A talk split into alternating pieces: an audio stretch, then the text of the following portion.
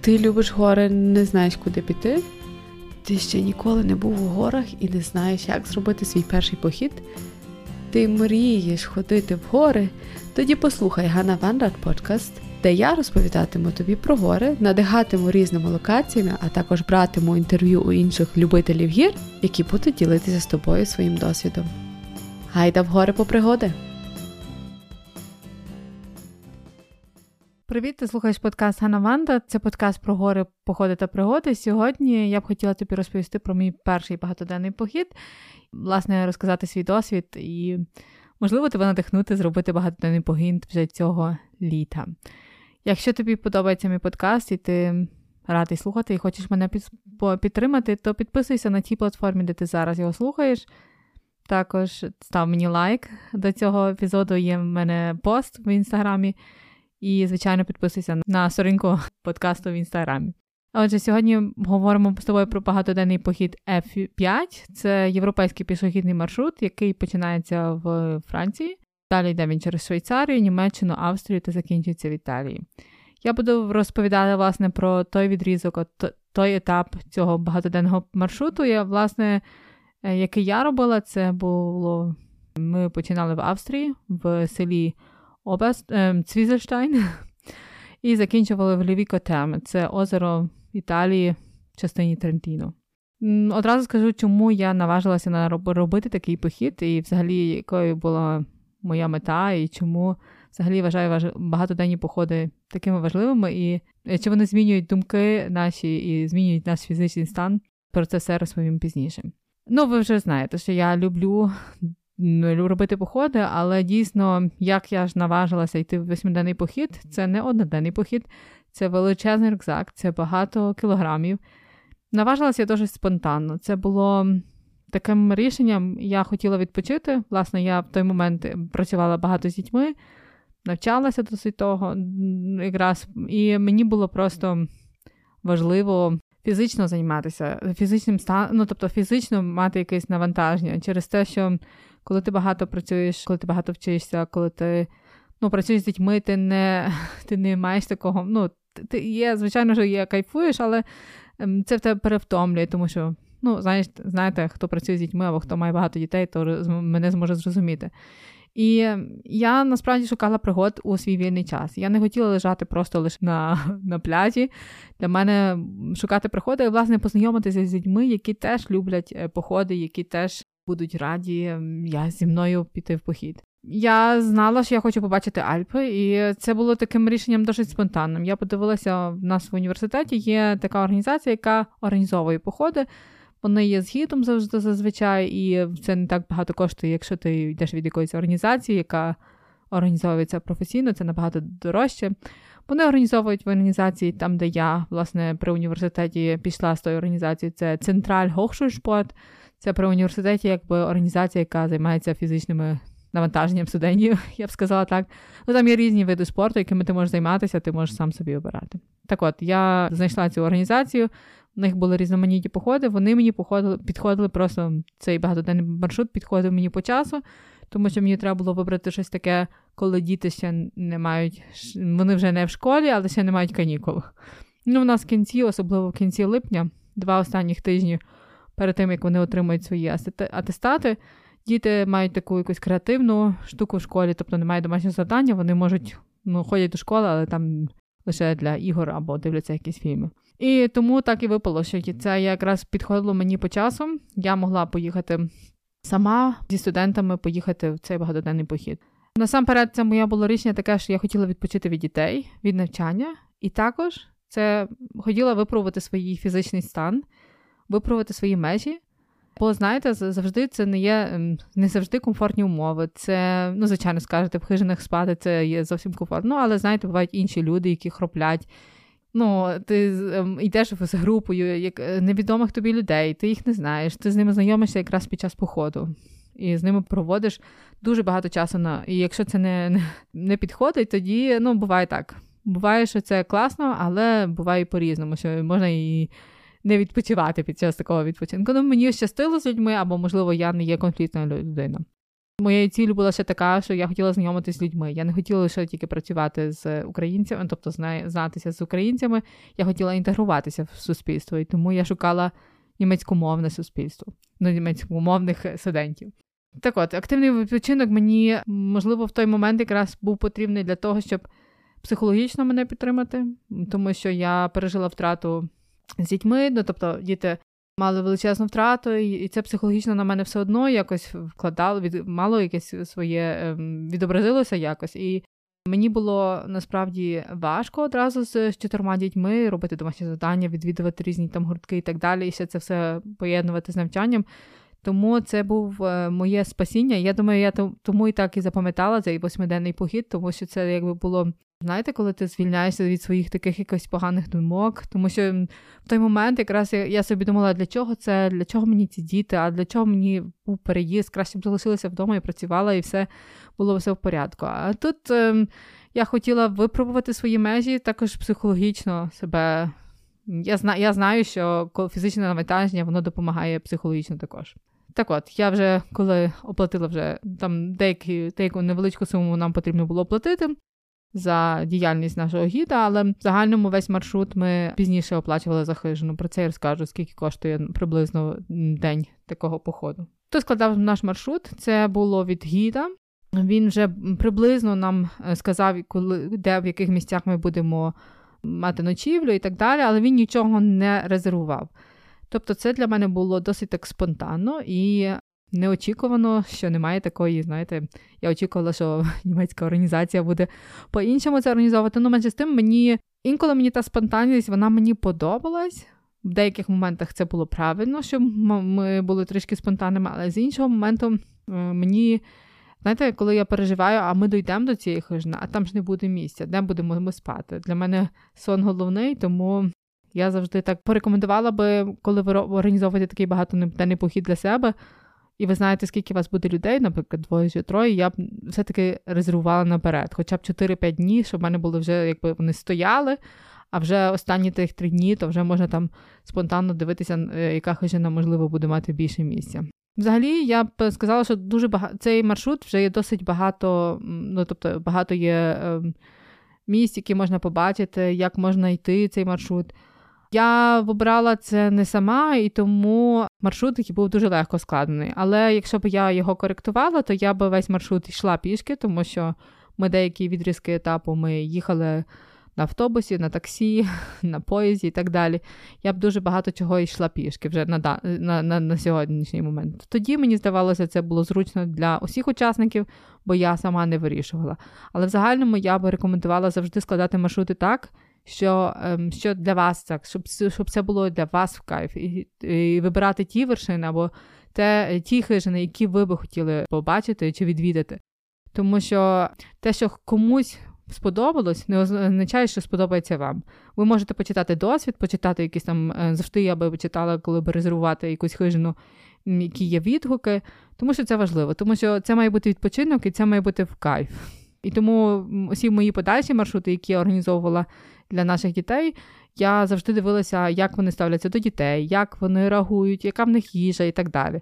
В описі надам вам корисні лінки інших класичних маршрутів, які вже є складені, а ви можете їх підлаштувати під ваші можливості та як і фінансові, так і фізичні можливості. З дітьми ми робили кілька класичних маршрутів.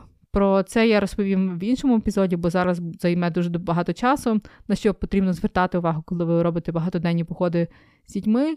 Для вас особисто цей маршрут для початківців, для повних початківців, які ще не робили походів, я не рекомендувала, тому що це може бути перевантаження для вашого організму.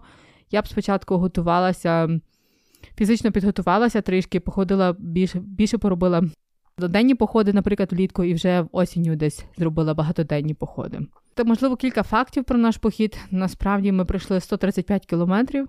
Деякі етапи ми скорочували, як я вже казала, що ми не йшли пішки, а ми брали ми брали автобус один раз, їхали раз на таксі, брали один раз підйомник. Е, звичайно, що цей класичний, такий самий класичний маршрут, там є теж деякі етапи, що ти береш. Ну, Просто якщо якщо маршрут не дуже цікавий, то здебільшого гіди е, наважуються або вирішують, що ну, класно, краще підемо, візьмемо автобус і проїдемо цю частину, яка не є дуже цікавою. А вже останній етап йдемо більше цікаві, цікавіші місця, будемо краще йти пішки. Знаєте, головне при плануванні завжди слухайте себе, що ви хочете. Оце я завжди кажу всім, хто робить перший похід. Робіть так, щоб було вам зручно, як і вашим дітям чи вашим друзям. Тому що ще важливий такий факт, що завжди думайте про план Б. Бо у таких багатоденних походів може бути, ну, всяке буває, трапляється, чи там дитина захворіла, чи ви навіть захворіли, чи вам потрібно залишитися на хижині ще одну ніч і так далі. Ось цей план Б завжди мусить е, дивіться, де ви ночуєте, тобто чи можна спуститися вниз. Завжди, коли багато днів перебуваєте в горах, вам треба думати, а що буде, що робити мені? Бо коли вже коли це все трапиться, то у вас не буде буде часу думати багато. Вам потрібно одразу мати рішення. Тому моя порада при тому, як що ви плануєте багатоденний похід, перших чотири хижини, перших чотири бажано 4 або 5 ночівлі, вони повинні бути зарезервовані. Що ж робити, коли є небезпечні моменти в багатоденних походах? Це чи гроза, чи, наприклад, весною може навіть і сніг падати, бо вересні може і сніг падати також в горах вже. Якщо ви бачите, що наближається гроза, вона ж не приходить в один момент. Слідкуйте, особливо в таких, якщо ви довго йдете, слідкуйте за спочатку. Ви дивитесь ввечері, дивитесь на прогноз погоди, ви дивитеся зранку на прогноз погоди, і тоді виходите на вулицю і дивитеся, який, який стан погоди. Якщо вже дуже злива сильна і так далі, перечекайте краще на хижині, тому що в хижині краще, ніж змокнути до до ниток і йти в мокрому одязі і так далі. Ви простудитесь і мусите тоді можете і захворіти. Тому грозу краще перечекайте в хижині, якщо ви вже є в хижині. Якщо ж ви вас застала гроза на горі, то найкраще, найбезпечніше це спускайтеся з, з вершини якнайшвидше. І якщо починаються там чи блискавки, чи гріміти і так далі, ви повинні скинути все, що що є, що має метал. Тобто навіть і рюкзак, ви повинні його відкинути десь е, від до двох метрів від вас е, і сісти на присядки, і ніби як знаєте, сховатися. Не лягайте на на землю, тому що коли блискавка буде вдаряти в землю, то ви можете отримувати, коли ви лежите, ви можете отримати теж ем, ну, від блискавки можете отримати цей, цей струм. Але насправді, коли гроза, то е, гроза вона вона триває в горах до до максимум до півгодини і вона проходить, але слідкуйте за погодою, спостерігайте за хмарами, за швидкістю вітру і так далі. Дуже важливо брати, дбати про безпеку в горах. Звичайно, коли ви будете весною робити такі багатоденні походи, є така можливість, що може падати камінь з гори, і коли ви йдете в десь якісь такі місцевості, де є дуже кам'янисті місцевості, ви йдете, то слідкуйте, дивіться. Що робити, коли пад... коли ви бачите, що ви чуєте, що летить камінь, ви повинні якнайшвидше закрити голову руками і е, притулитися до стіни, якби. Так, і тоді Найкраще, коли ви вже коли є травма, звичайно, викликати одразу в залежності, яка травма, але якщо ви травму, травмувалися або ваша група травмована, і ви не можете далі йти, то якнайшвидше викликаєте викликаєте допомогу. І звичайно, що як ви, ви вже знаєте, що німецький альпійський клуб, він, коли ви є членом німецького альпійського клубу, то вам ось ці кошти покриває німецький членство німецького альпійського клубу. Ще один такий факт: якщо ви робите багатоденний похід влітку, думайте про воду. Дивіться по карті, де є джерела. Дуже часто ви можете, звичайно, спускатися спускатися десь до хижин і так далі. Інколи бувають такі етапи, де немає хижин. Дивіться, де є джерела, тому що коли дуже жарко, ну, організм потребує дуже багато води. Так, щодо спорядження, в мене є лист, ну тобто чек-лист такий. Ем, якщо вам він потрібен, то ви пишіть мені повідомлення, я вам надішлю лінк всього спорядження, яке вам потрібно. Я зараз тільки коротко скажу, що найнеобхідніше це міцні гірські червики з твердою підошвою, як вони мають бути не такі коротенькі, знаєте, як е, коли бігати по горах, а ось такі, що закривали повністю вашу кість. Тобто вони мають бути високі гірські чоботи. Для догоди, щоб вас, е, щоб ви часом не е, не звернули ем, ноги на початку. Е, звичайно, якщо у вас є досвід, то ви можете робити і виходити в іншому взутті, то ви можете будь-яке взуття, яке вам зручне брати. Але якщо у вас немає досвіду, то краще високі гірські червики, вони найкращі для походів. Для багатоденних походів. І це була моя помилка. До речі, була помилка моя в багатоденному поході. Я взяла нові гірські чоботи, яких я ще жодного разу не ходила в поході. Я натерла собі такі мозолі, що я думала, що я вже більше ніколи не піду в похід. Але думайте про те, що купіть собі гірські чоботи. Інвестуйте, якщо ви плануєте робити багато походів, або візьміть в прокат, якщо є це можливо. І що моя порада є така, що пройдіть хоча б 3-4 походи до такого багатогоденного походу в тих черевиках, а то не трете собі е, мозолів, так як я. Звичайно, обов'язково шкарпетки, які є для походів, такі спеціальні, які не труть. Коли є якийсь дискомфорт в ногах, це найгірше, що може бути. Думайте про дощові штани та дощову куртку. Я не проти пончо, але пончо, воно він вас не буде закривати ваші ноги, ваше, ваше взуття і так далі. І тому дощові штани і дощова куртка, вона найбільш зручніша для вас, коли ви йдете в поході. Ну, принаймні для мене. Я ніколи не пожалкувала про те, що я маю дощові штани та дощову куртку. Думайте про інший одяг, тобто функціональний одяг. Найкраще беріть термобілизну, як і для бюстгальтера, так і для спідньої білизни, тобто речі, які швидко сохнуть. Тому що особливо, коли літом ви йдете дуже в жарку погоду, вам потрібно швидко висохнути, бо ви піднімаєтесь і на горі дуже часто вітряно, щоб ви не просудилися. Ну і звичайно, навіть якщо ви будете прати, тому що ви не зможете взяти одяг на 7 днів так як я це хотіла зробити. І в мене рюкзак був рюкзак був дуже великий, дуже важкий, тому такого не робіть. Беріть краще три сорочки, три футболки, ну тобто три футболки або три сорочки, і в залежності, чи ви ем, що у вас є, але на зміну візьміть собі три штуки і їх періть під час походу. Звичайно, вам потрібна куртка для з флісу і як і також вітрозахисна, або та, яка проти дощу теж підійде як верхній одяг. Е, шапка, Е, рукавиці, особливо весною. Рукавиці на дуже швидко мерзнете в, е, в руки. Палиці, трекінгові палиці. Я колись була дуже проти, але з травмою коліна. Це є найкраще, що винайшло людство. Е, ну, воно насправді полегшує, особливо коли ви спускаєтеся з, з гір. Усе інше я е, для ночівлі в хижині, і що вам додатково потрібно, і так далі. Все є в мене в, е, в моєму чек-листі. Якщо вам потрібно, лінк напишіть мені в інстаграмі або напишіть мені повідомлення в по мейлу, і я вам вишлю весь чек-лист. Щодо їжі та харчування, насправді. Ми частково харчувалися в хижинах, які були на на, на нашому етапі. Як зазвичай, вечеря в нас була завжди в хижинах, тобто там є широкий асортимент їжі та на та різних напоїв, але ви можете дивитися, який у вас бюджет. Крім того, дуже часто ми спускалися в різні місця, де можна було там купити щось, докупити. Звичайно, що це є трата часу, але ви можете собі це запланувати, що ви, наприклад, через два дні чи через три дні спускаєтеся і купуєте їжу собі, яка вам потрібна. Але важливо, знаєте, не перевантажувати свій рюкзак. Це має максимум бути 9 кілограмів, тому що все, що більше, це ну, важко йти, особливо коли ви ще ніколи не робили багатоденні походи.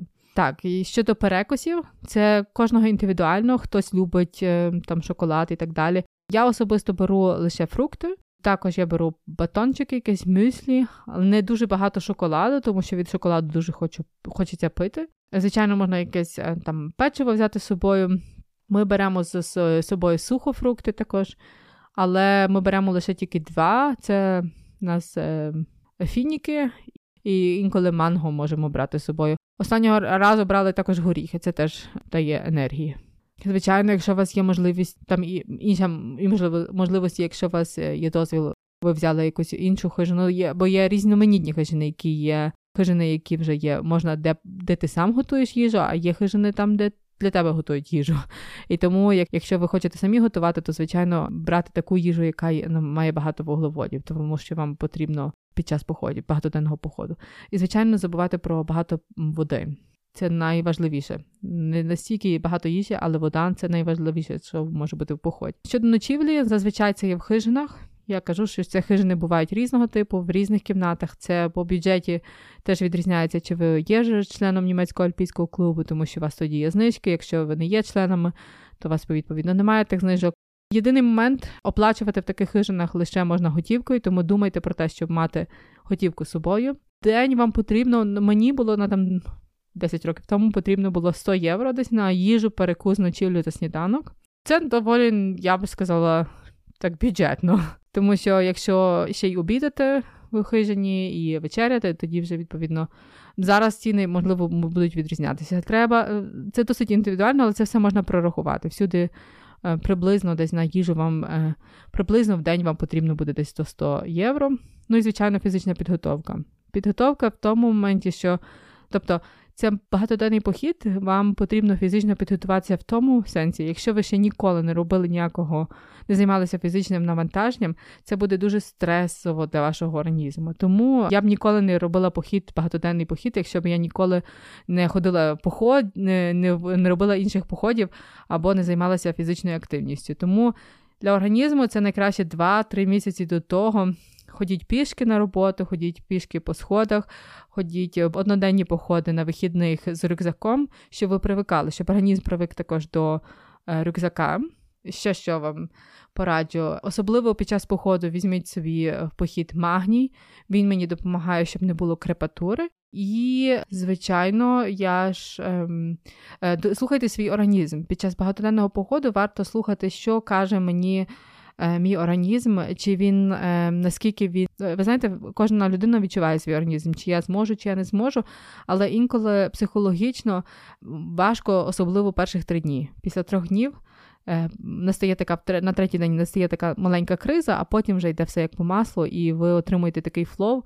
І ми кажемо, знаєте, коли ноги несуть, а ти в думках десь ну просто далеко і насолоджуєшся тими виглядами, тими горами і просто кайфуєш від життя. І живеш в тому моменті. Ти живеш в тому поході. Ти вже не думаєш про роботу, ти не думаєш ні про що, ти думаєш лише про ем, та про якісь такі банальні речі, які тебе тішать, що там пташка полетіла і так далі. Я вам бажаю гарних походів, я вам бажаю гарного старту для походів. Надіюсь, ми побачимось в горах і до нових зустрічей.